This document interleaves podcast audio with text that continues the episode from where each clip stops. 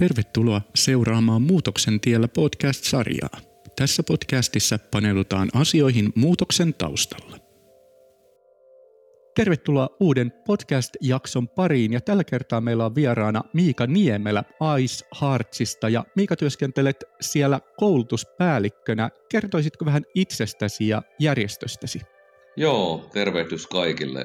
Tosiaan olen Miika, Miika Niemelä, neljäkymmentäneljävuotias perheenisä Keravalta. Ja, ja tota, mulla on tosiaan, tosiaan kolme lasta vielä siinä kotona. Ja, ja, ja siellä tietysti on myös erityiset ajat tällä hetkellä. Saa olla rehtorina ja keittäjänä ja koulusiivoojana ja, ja eri aineiden opettajana. Tosi he pärjää hienosti, meillä ei ole enää niin pieniä lapsia. Mutta tuota, hyvin erityistä aikaa eletään. Icehearts on mulle ehkä semmoinen elämän tehtävä. Mä oon nyt kaksikymmentä vuotta noin ollut Iceheartsista aika lailla sieltä alkutaipaleelta lähtien. Ja meitä oli siinä jonkun aikaa kaksi perustaja, perustaja Ville ja myös hänen isänsä Ilkka oli, oli perustamassa Iceheartsia yhdeksänkymmentäkuusi ja mä oon tullut kaksituhattayksi. Ja kovasti haaveiltiin, että joskus me saadaan auttaa vielä isompaa porukkaa ja, ja useilla paikkakunnilla. Ja kaikkien monien monien vaiheen jälkeen ollaan nyt sitten siinä, että meillä on neljäkymmentäkuusi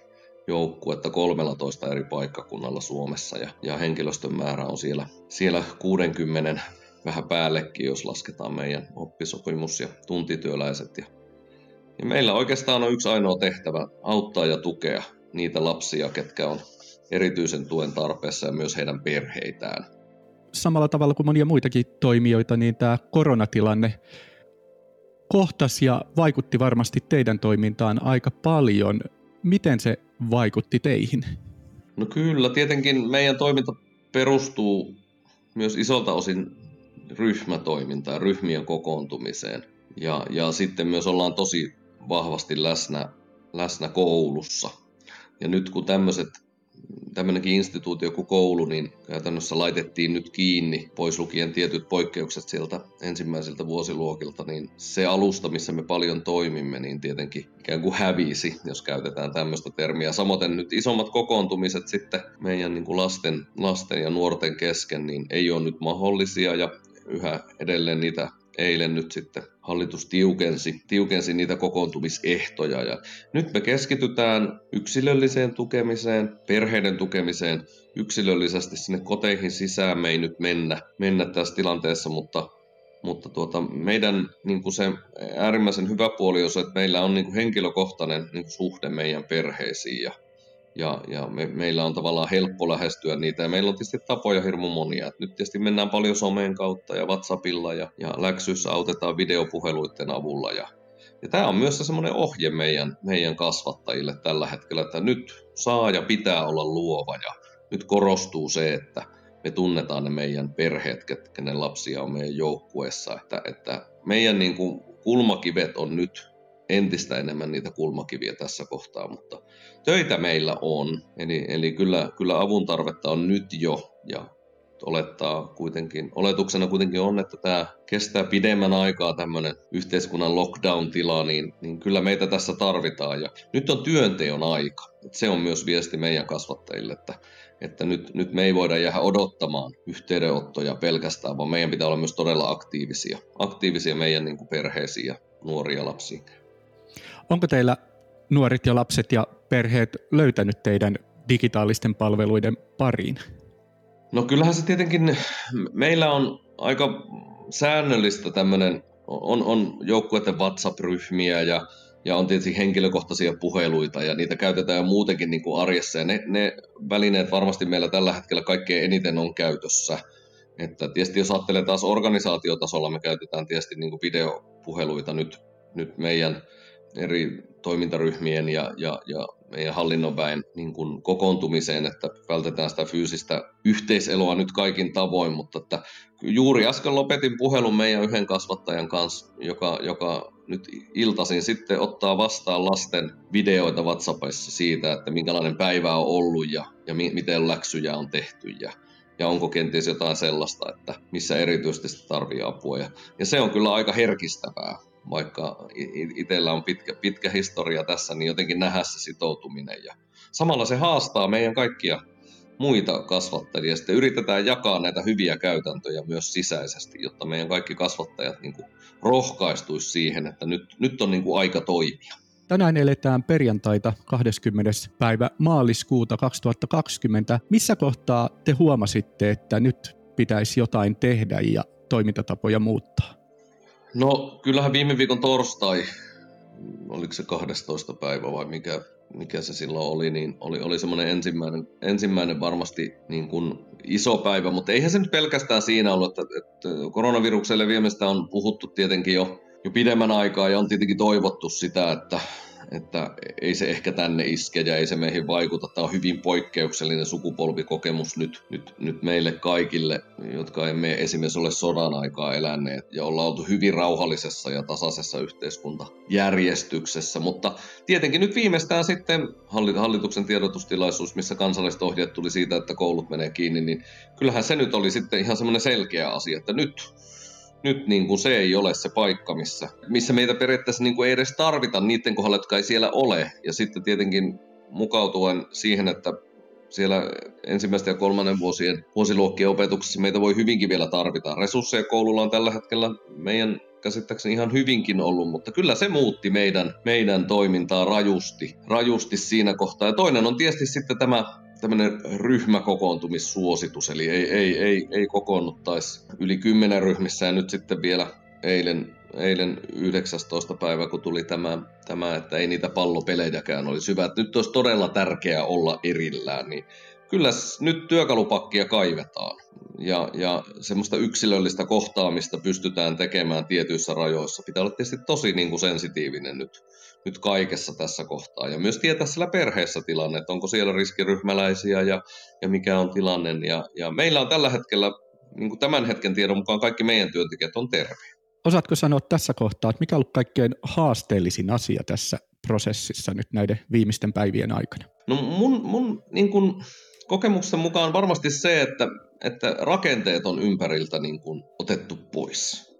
Eli meillä on se onnellinen asema kuitenkin meidän kotimaassa, että, että täällä kaikki lapset käy koulua. Ja, ja siellä, siellä mekin halutaan sen takia paljon olla, koska lapsetkin ovat siellä. Meillä, ei, meillä on hyvin vähän omia tiloja missään, vaan me pyritään aina menemään sinne, missä la, lapset on.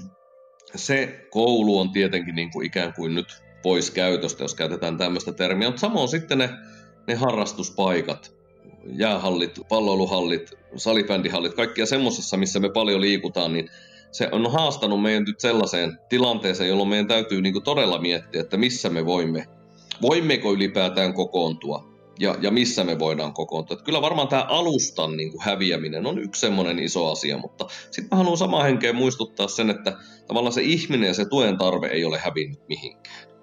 Ja, ja se on nyt niin kuin kaiken A ja O, mitä...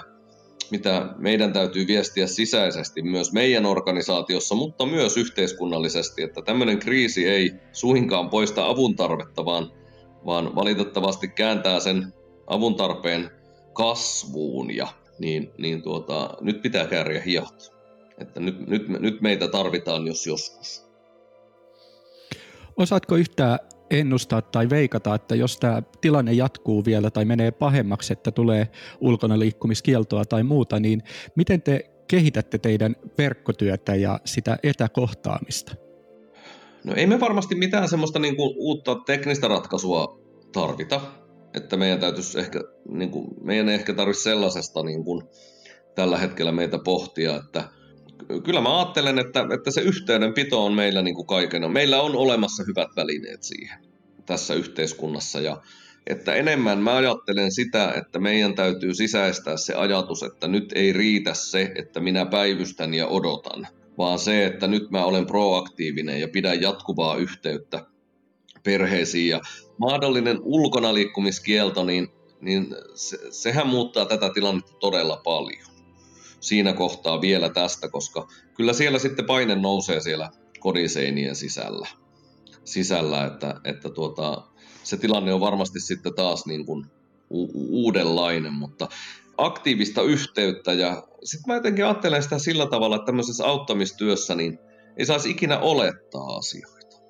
Ei saisi ikinä ajatella niin, että mä oletan, että niillä on kaikki hyvin, vaan pitää kysyä. ei tunkeilevasti, mutta, mutta kysyä, että, että mitä tänään kuuluu, voinko jotenkin olla avuksi. Että se olettaminen on mun mielestä aina niin kuin kaikessa, kaikessa huono asia, koska se aika usein menee, menee vikaan. Jos ajatellaan sitten aikaa, kun ollaan selvitty tästä kriisistä ja tilanne palautuu jollain tavalla edes niin sanotusti normaaliksi, niin mitä sä luulet, mitä teille jää käteen tästä kriisistä ja niistä uusista toimintatavoista, mitä olette nyt oppinut ja ottanut käytäntöön? Mä toivoisin, että ei, niin myös meidän organisaatiolla, mutta kaikille, niin tämmöisen kriisin jälkeen jotenkin niin kuin se ihminen tulisi näkyvämmäksi. Että me ymmärrettäisiin, me tarvitaan toinen toista.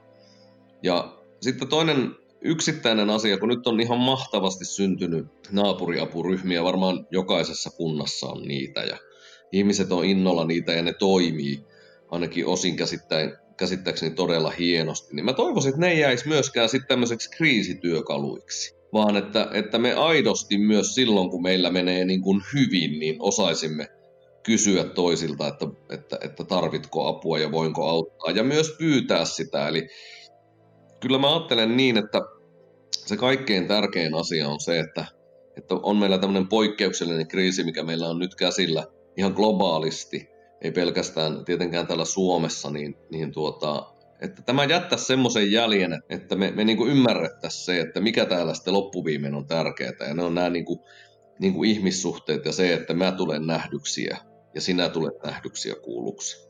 Jotenkin haluaisin, haluaisin, että tästä jäisi semmoinen yhtenäisyyden tunne ja yhteisöllisyyden tunne meille kaikille.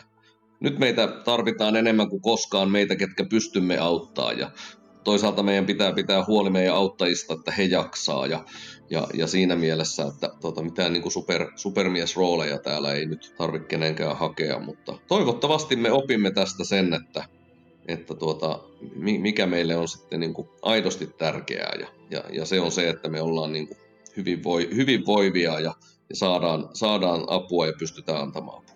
Se oli upea tiivistys ja hienosti sanottu.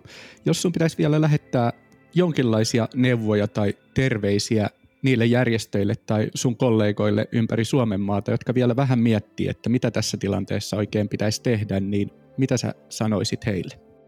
No, kyllä mä niin kuin toivoisin sitä, että me otettaisiin entistä niin kuin henkilökohtaisempia kontakteja. Että meillä on upeita alustoja ja, ja, ja, ja on paljon chatteja ja, ja, ja semmoisia hienoja matalan kynnyksen auttamispalveluja. Mutta jos meillä on mahdollisuus, niin me tehtäisiin niistä kohtaamisista niin henkilökohtaisia kuin voitaisiin olla. Eli niin mä toivoisin, että esimerkiksi opettajat, opettajat heillä olisi mahdollisuus tehdä tämmöisiä oman luokan WhatsApp-rinkejä, missä pystyisi sitten pystyisi sitten niin kuin kohtaamaan niin kuin sillä lailla henkilökohtaisemmin kuin, kuin ehkä sitten siellä sähköisissä alustoissa sen oppimisen, oppimisen kannalta, koska kyllä mä ajattelen, että ainakin oman kokemuksen mukaan, että se henkilökohtainen viesti, missä kenties lukee, että hei Miika, mitä sulle kuuluu, on tuhat kertaa vaikuttavampi kuin se yleinen, yleinen yleisviesti, jossa lukee, että hei sinä siellä, mitä sulle kuuluu. Ja, et tähän mä niinku kehottaisin, meillä on nyt isoja rajoituksia, semmoisia rajoituksia siinä, eli toistemme näkemisen suhteen, mutta, mutta meillä on myös äärimmäisen hyviä välineitä siihen, että jos me ajatellaan tätä kriisiä kahdeksankymmentäluvulla tai yhdeksänkymmentäluvulla, kun ei ollut tekstiviestejäkään ja, ja, ja puhelin nyt oli torpassa, torpassa tietenkin jo kyllä silloin, mutta meidän mahdollisuudet on aivan erilaiset ja, ja me pystytään se tekemään. Videopuhelut on mun mielestä jo sellainen, sellainen asia, niin kuin että, että semmoinen lyhyt tai joku videotervehdys. Onko sulla Miika vielä jotain muuta mielessä, mitä haluaisit sanoa liittyen tähän nykyhetkeen, tähän tilanteeseen, joko teidän toiminnasta tai yleisesti? Kyllä me selviämään tullaan ja me tästä jotain opitaan. Mutta pidetään huolta, että ollaan, ollaan, ollaan todella lähellä nyt toista, vaikka se fyysisesti ei ole niin mahdollista, mutta me pystytään olemaan silti lähellä. Ja se on mun viesti itselleni ja sinulle sinne ja kaikille kuuntelijoille ja ihan kaikille. Kiitos Miika näistä erittäin rohkaisevista sanoista ja toivoa antavista sanoista. Oli mahtavaa, että pääsit mukaan tähän podcast-lähetykseen ja haluan toivottaa myös sulle oikein hyvää jatkoa ja myös koko teidän järjestölle. Kiitos.